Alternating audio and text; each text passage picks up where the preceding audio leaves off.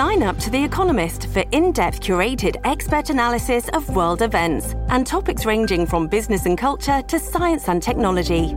You'll get the weekly digital edition, online only articles, curated newsletters on politics, the markets, science, culture, and China, and full access to The Economist Podcast Plus.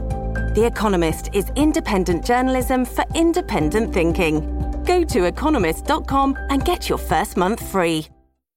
The big uh, story that everybody's talking about in legal circles is that uh, Donald Trump does not have presidential immunity and can be prosecuted on charges of plotting to overturn the 2020 election.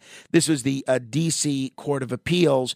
Uh, they ruled. So uh, Trump had claimed in the landmark legal case that he was immune from criminal charges for acts he said fell within his duties as president. I never bought this argument. I thought this was always weak. And uh, honestly, I, I, don't think the Trump lawyers really bought it either. I think this was something that uh, was done really to buy them time um, because I think Trump, with a lot, all these federal cases, certainly is playing beat the clock. He's trying to delay as much as possible in the hopes that he gets elected. And then once he's elected, he'll either stop the prosecution himself or he'll just pardon himself, right? So the idea is to make sure none of these cases result in a guilty verdict, but at least the federal cases, by the time he's elected president. Now, I think it's very, first of all, this was the absolute correct decision.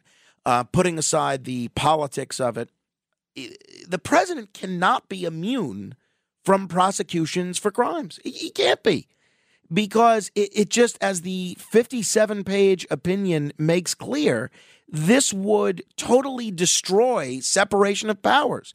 To say a president can't do anything, excuse me, can do anything and get away with it without any fear of criminal repercussions, I mean, it's insane.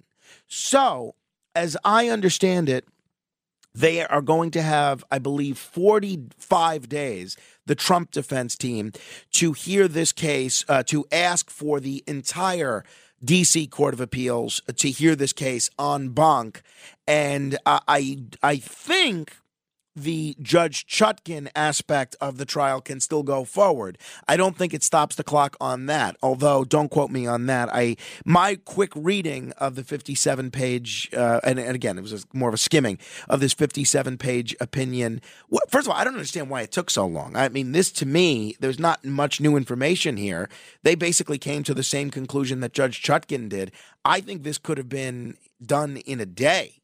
So uh, the, they're correct on the law, but uh, I think this does not stop the clock on this, which is what the Trump folks were hoping for. But again, don't quote me on that. I'm not a lawyer or a legal expert. But um, now they're going to have 45 days to ask for an en banc hearing of this by the same Court of Appeals. And then, assuming the en banc hearing results in the same uh, situation, then they'll then have 60 days to ask the Supreme Court to hear this. I I do think the Supreme Court is going to hear this. And because it is an important precedent for future presidents. There's been a lot of people commenting on this with varying views. Uh, Laurence Tribe, who's a Harvard law professor and a longtime Trump critic, was on CNN. You'll never guess what he said. All of those arguments that he made to put himself above the law were dismembered piece by piece, methodically, in this historic opinion, which, as you've indicated, is likely to be studied by law students for generations, especially because there's very little reason for the U.S. Supreme Court to weigh in. What's interesting to me about this is what this portends for the future. You know, uh, I think it was, I don't remember who it was, Russell in White Plains who called me a couple of weeks ago during Ask Frank Anything. And he asked me, could a future Justice Department prosecute President Obama? If Trump gets elected, could his Justice Department prosecute Obama for droning American citizens, Anwar al-Awlaki and his son? And I thought about that, and I've been thinking about it a great deal, and I've done actually a lot more research to this. And I think the answer is yes. And I think now that's actually likely. And some of President Trump's allies have warned that this could trigger a series of political reprisals. Donald Trump Jr. went on Twitter and said if this becomes the norm, would a Trump DOJ prosecute Barack Obama for droning an American?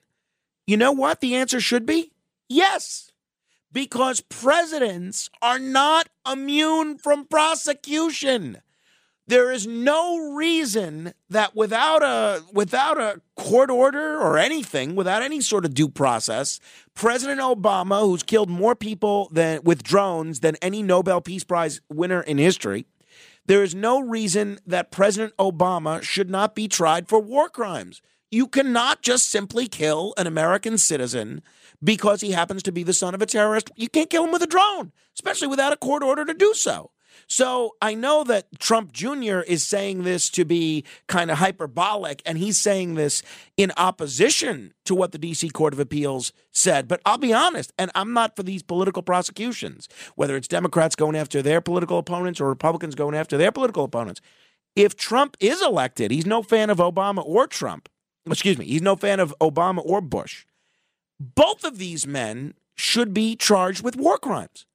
And I would love to see a Trump DOJ, given this precedent, which I do think will be upheld by the Supreme Court. I would love to see a Trump Justice Department go after both Obama and Bush for war crimes.